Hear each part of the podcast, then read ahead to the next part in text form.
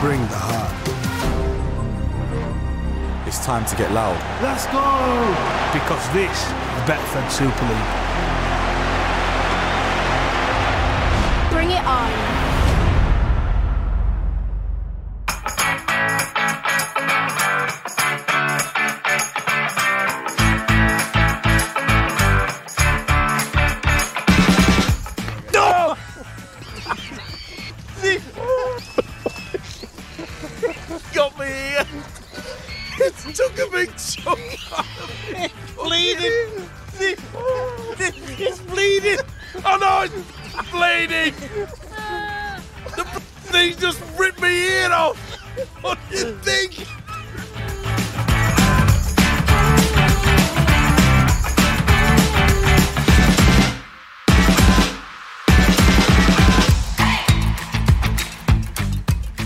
Hello, once again, and welcome along to another edition of Eddie and Stevo, the podcast, supported as usual by our friends at Betfred.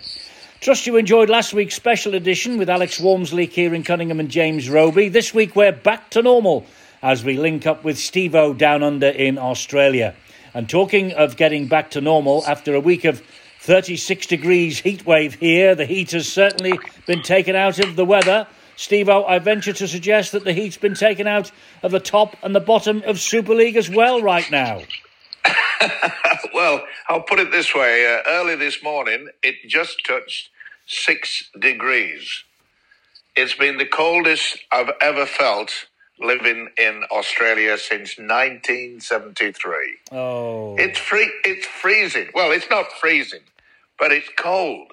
I realise that, and it's been cold for a, a, number of weeks. It's been red hot up here, and as I say, the fact that uh, Wakefield beat Wigan, Toulouse lost to Warrington, that looks like the end of Toulouse, and at the uh, top of the table, St Helens threw 60 points past Hull, and Wigan went down against Wakefield. So legally the Shield and relegation now looks like it might be sorted out. Well, it looks that way. St. Helens were always going to be favourites, weren't they? But uh, what a scoreline. This is the third time in 2022 that Hull have conceded 60 points in a match. Now, Hull are supposed to be going for the playoffs, but I mean, the chances must be hanging by a thread now. Well, it must be a very nervous times as well for the coach uh, and quite a lot of the players because. Um, over the years, the black and whites, uh, they've been very quick to say, well, get rid of the coach, get rid of the players, get rid of people. But uh, how on earth can you just sink, what, three times in a season over 60 points? You know, there's something radically wrong. It would appear so. Um, but Hull are, of course, secure in Super League next year. Toulouse, not so. Uh, the fact that uh, Wakefield beat Wigan, I mean, that was an incredible result, but Toulouse beaten by Warrington, uh, that means it seems that they will be on their way. I do feel sorry for Toulouse, Stevo, uh, just as I did for Leigh last year. One season in and then one season out. Is it time for some sort of change in the structure that allows a newly promoted side from the Championship at least a year's grace so they can compete at the highest level? The the idea is solid. Uh, remember when Catalan came into uh, the top top league, uh, they also had and were given a time to build, to assess. And let's face it, you know, Catalan have really put down a good marker when it comes to playing exceptionally well. Um, injuries, well, it's affecting quite a lot of teams, isn't it? But you've got to take your hat off to Wakefield. They just have got themselves into a position where they said, look, this is do or die. Simple as that. And talk about just hanging on. But to beat Wigan, 30 points to 12, gives you some indication what team spirit they have. Wonderful, wonderful effort. It was, and desperate times, of course, mean desperate measures, and uh, and Wakefield came up trumps as far as that's concerned. I've looked down the team sheet for Wigan. There were one or two unfamiliar names, maybe uh, injuries or suspensions, or maybe um, you know Matt Peet and Lee Briers thought, well, this is probably going to be an easy walk in the park for us. Let's try some youngsters out. I'm not sure. Uh, well, it's hard to say that Wigan are going to were gifting the two valuable points in the league ladder to Wakefield. But it's a way that they've just turned themselves around. They, they realized, what, four or five weeks ago, that they could actually be relegated, which would be a shame in regards to the fact that they're just starting to build a, a well, you can't say it's a brand new stadium, but we're going to bring it up to a, a level that would make sure that they, they had a good ground. I mean, it, it's been in disrepair for quite some years now, and it would have been, I suppose, many ways sad to see them relegated. But as you say, I think Toulouse, they're gone now.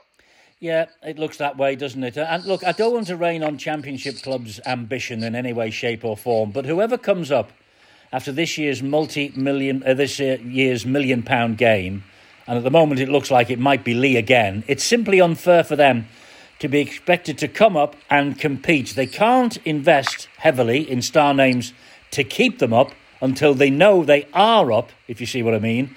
And, and by that time, it might just be too late. When you look back over the years, you would will see that the players that from the club that was relegated, nearly a quarter of those players were signed to the club that was promoted.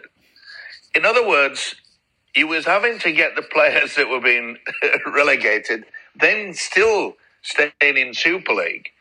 And that indicates to me that you're not going to have a very strong squad. I mean, to be fair to Toulouse, they lost two of their best players even before they started their exercise in, in Super League. And it was difficult. It was always going to be, well, a very, very hard road indeed. Because you've only given a, a fair amount of time uh, to make sort of promote, uh, uh, shall we say, approaches to other players from other clubs because you don't really know until you're going to until you're going to be promoted, and that leaves you perhaps eight, ten weeks to find players that will keep you strong and keep you in the Super League. It's an idea that you know you've you've thrown out many many times, Eddie, in regards to the fact that. Uh, you know, should they have two years where they don't get relegated? I'll put it that way. But it's it's going to be difficult for the other clubs to accept that. Well, of course it is. Of course it is. But but looking at the the Toulouse situation. Uh, Steve McNamara was the studio guest on Sky Sports at the Warrington Toulouse game. And he made the point that the game in France has added to the Super League massively. His club have made fantastic strides, of course, since 2006. They finished bottom of the pile a few times as well during the licensing, so, but they've survived.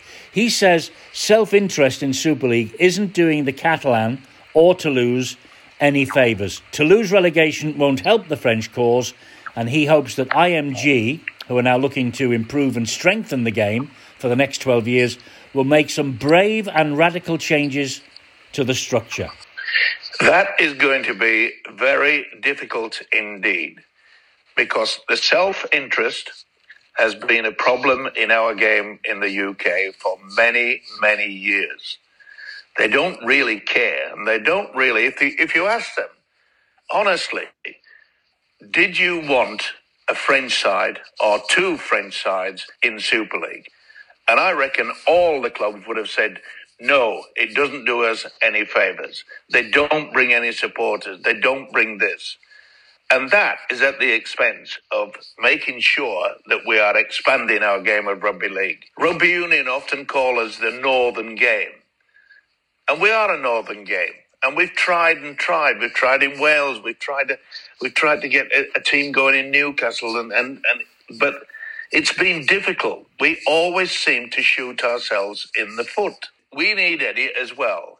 We need a strong international French side not only will it be good for rugby league, it'll be good for England as well because they need stiff opposition. They'll have two games before the World Cup starts. That's not enough. We need strong competition. We need a strong international French side. And I think that in this World Cup, they will have a pretty strong side for the first time in many years. And of course, the next World Cup is going to be held in France in 2025. interestingly enough, the Rugby Football League and the Super League are now working under the same roof at the Manchester City Etihad campus. This was the move that was planned over the past 12 months or so. They've now both organisations moved in together. Uh, they're going to be working out of the same office.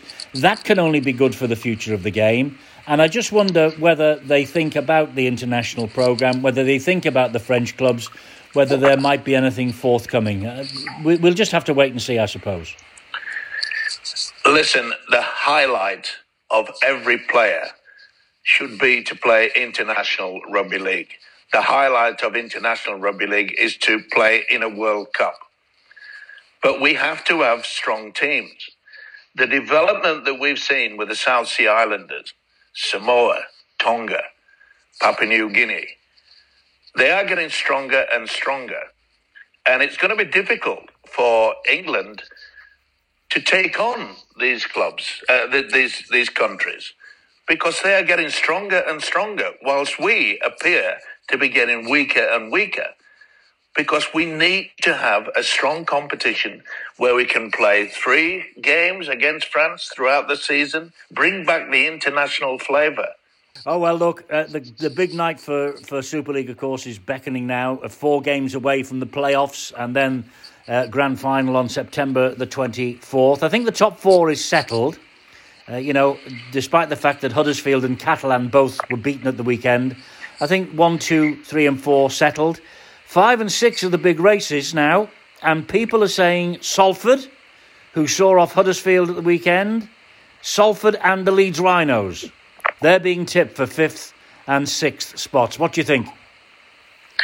I think you're right, Eddie. I, have been impressed the way that Leeds have uh, bounced back.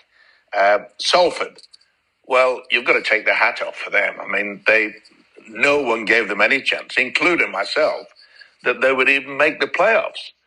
But they have come up with some tremendous rugby league football. Salford are on a roll. 33-16 over Huddersfield.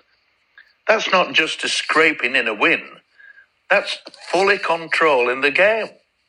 33-16. I hate to say it, it's still going to be St Helens Wigan.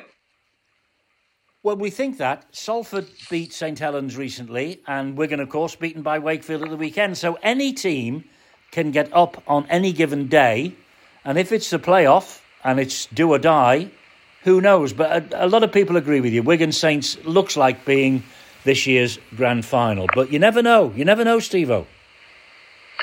Well, I suppose uh, I've said it for quite some time now that uh, maybe Castleford, they could be the sneaky team to uh, to create an upset. I mean, that was a, that was a pretty good win, uh, eighteen eight against Catalan. Uh, they're playing they're playing pretty strong, but once again, especially now, you've had I mean tremendous weather, heat wave over in England. Uh, maybe that's a situation. You add that to a team that's got many injuries. I mean, look at Hull Kingston Rovers. Uh, they'll be looking to get a team out next week. They've had they've had to go through through the mill, haven't they? So that combination could just upset it. And you are right in regards that you know teams like Huddersfield, Catalan, Castleford, that they have the ability, as you say, a one-off game and you find yourself with a chance to go to Old Trafford. And of course, Leeds are the same, and they've won it from fifth uh, a couple of times in the past. They're in the playoff yep. races now for the first time this year. Beat Hull Kingston Rovers for the first time there in four years. It's four wins on a trot now for Leeds under Rohan Smith. You're right, Hull KR picked up yet more injuries. They're in danger of running out of players. But Leeds Leeds look like they just could be the bolters in the, the playoff campaign, don't you think? You'd have to put them in, in well, certainly include them in, in the chances from outside the, the two favourites. But anybody with any money and a gambling man, uh, they can't see past St Helens and Wigan. Can you? I know you're not a gambling man. no, you're right. Um, uh, I, I, I think, well, we've been saying that on this podcast from day one this year that it's probably going to be Wigan and Saints. They have the the two best squads. Can, can I just take you to that Hull KR Leeds match at the weekend? We saw a penalty, Stevo, given for an incorrect play the ball. Ash Handley, he placed the ball on the ground, hoisted himself up, and then played it. They could penalise this all day long, couldn't they? How many times do we see the ball played correctly these days? Seriously. Well, that's going to be a problem when it comes to the World Cup, isn't it? I think so. They play the ball more with the foot down in Australia now. And I'm afraid that we've got back into the uh, the old game of just rolling the ball back and making an attempt. Now, I know that uh, the Super League and the NRL, uh, they tried to get something, let's have international sort of standard. Uh, but it, it, it just goes out the window when it comes to some of these overseas referees. And you're right, we could be penalised out of a game at a time when we would say it's a close scoreline. Uh, that, uh, giving away penalties uh, can lose you a game.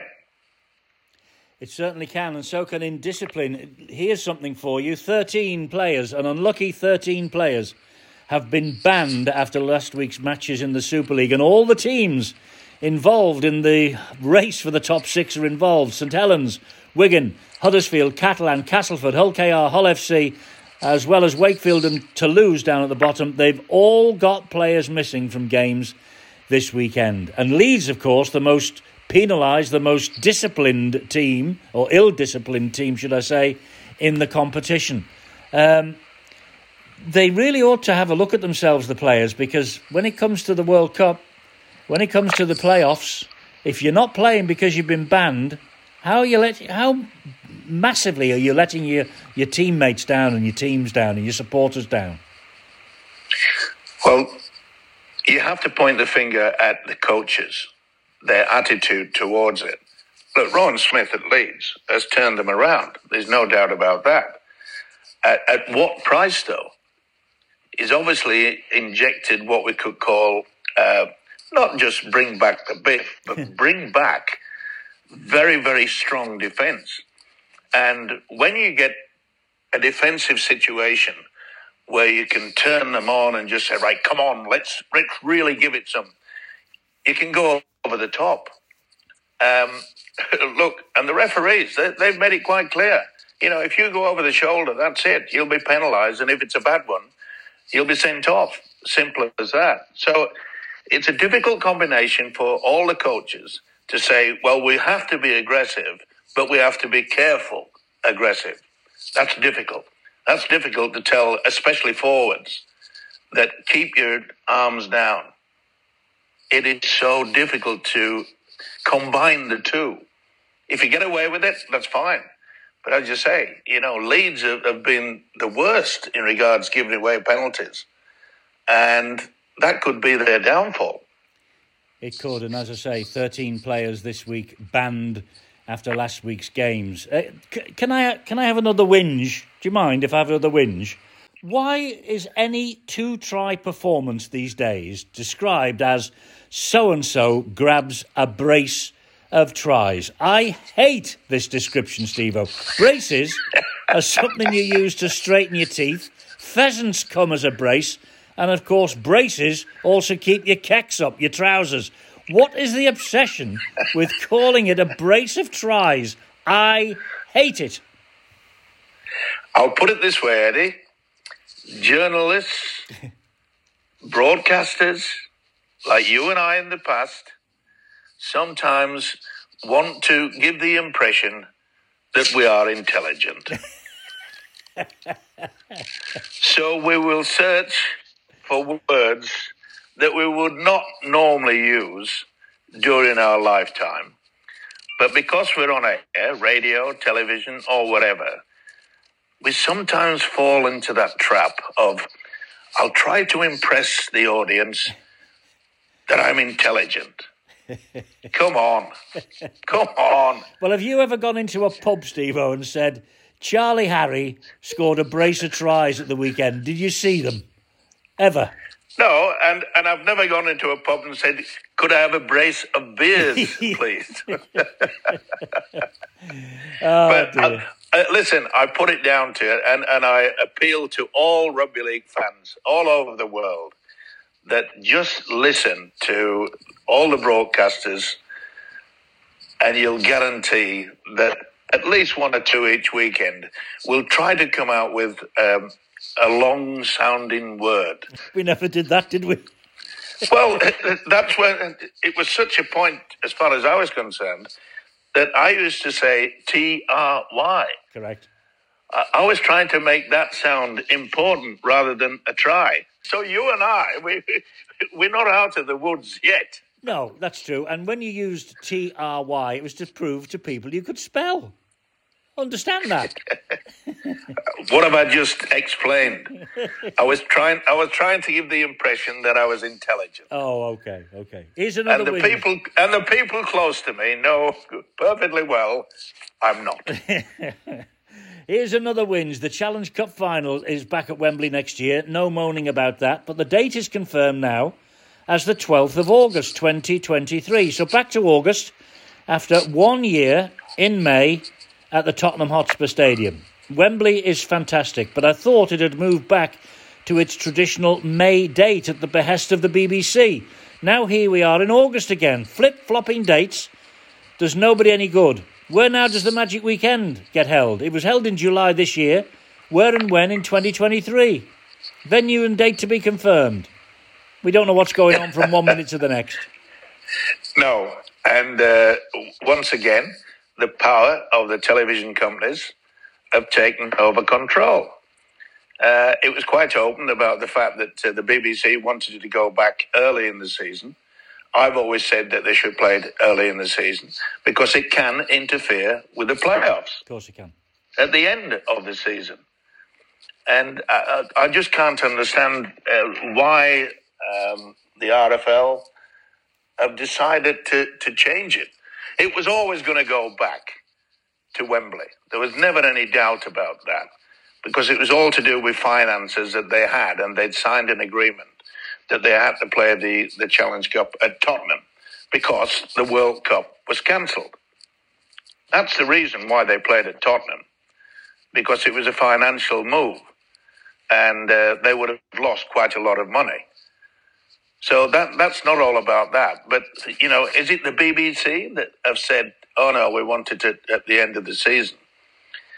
If you're smart, you'll look at what's going on international sport over that period in May, and if all the other sports are doing very well, and the BBC think that perhaps they'll get uh, a better exposure late in the season, then that'll be the reason. But it, it was a tradition, wasn't it? Yes. You know, the start of the start of the summer. Let's go down to London. Let's pay twice the amount of money we pay for a beer, etc., etc. Pay four times, five times what, what it's worth for a hotel room. Six, seven, sometimes ten people all packed into one room because they couldn't afford to, to have a single. Simple as that. Um, Lee Briers, Steve is on his way down to the Brisbane Broncos as the assistant coach. This is a fantastic move for Lee and his family. A huge decision, though, for him. It's been going so well this year at Wigan until last weekend. Uh, he's only been there for one season, but he's off. And it's a, it's, he says it's a chance he cannot turn down, something he cannot miss this. Correct. Uh, any given opportunity to go to a club like the Brisbane Broncos, um, they've pulled themselves out of the mire. They haven't been the, the great club of past years, of late, but they're up there in with a chance of uh, of the playoffs. They've purchased well, and I think it's a great move. And it doesn't surprise me that uh, that, that Lee Briers has just said, "Wow, what a great opportunity." Because he will have got used to such the heat wave that you've had this year in the UK, because uh, it gets quite warm up in Brisbane. It's a great city, wonderful, wonderful place, and uh, I wish him all the best. And it just shows you that if you show any sort of interest in regards to an input into the game. Let's face it, since he retired, he's done a great job, and I wish him I wish him all the best. Yeah, absolutely. He's a deep thinker of the game, um, and he watches videos after video after video. Um, and I, I, I, take my hat off to him. You know, it's it's a gamble. Obviously, he's going all that way down there, but he's going as an assistant coach. It's a great move for him and, and his family. Uh, you know, they'll have four or five years down there, hopefully, and then he'll come back as a first team coach uh, back to the Super League. It, it's wonderful for Briers. I'm so pleased for him. Yeah, so am I. But um, uh, just take a deep breath, Eddie. Um, you feel pretty confident that after four or five years down under, uh, he'll come back to England. He may want to stay stay down in uh, in sunny Brisbane. Why not? Well, he might, but you know, you can take the lad out of St Helens, but you can't take St Helens out of the lad. So he might want to come back to a big job up here uh, one of these days. Richard Agar's coming back down under as well, Steve. Oh, He's, I think he said it was the New Zealand Warriors. He was a guest on the Sky panel for the Hull KR Leeds match.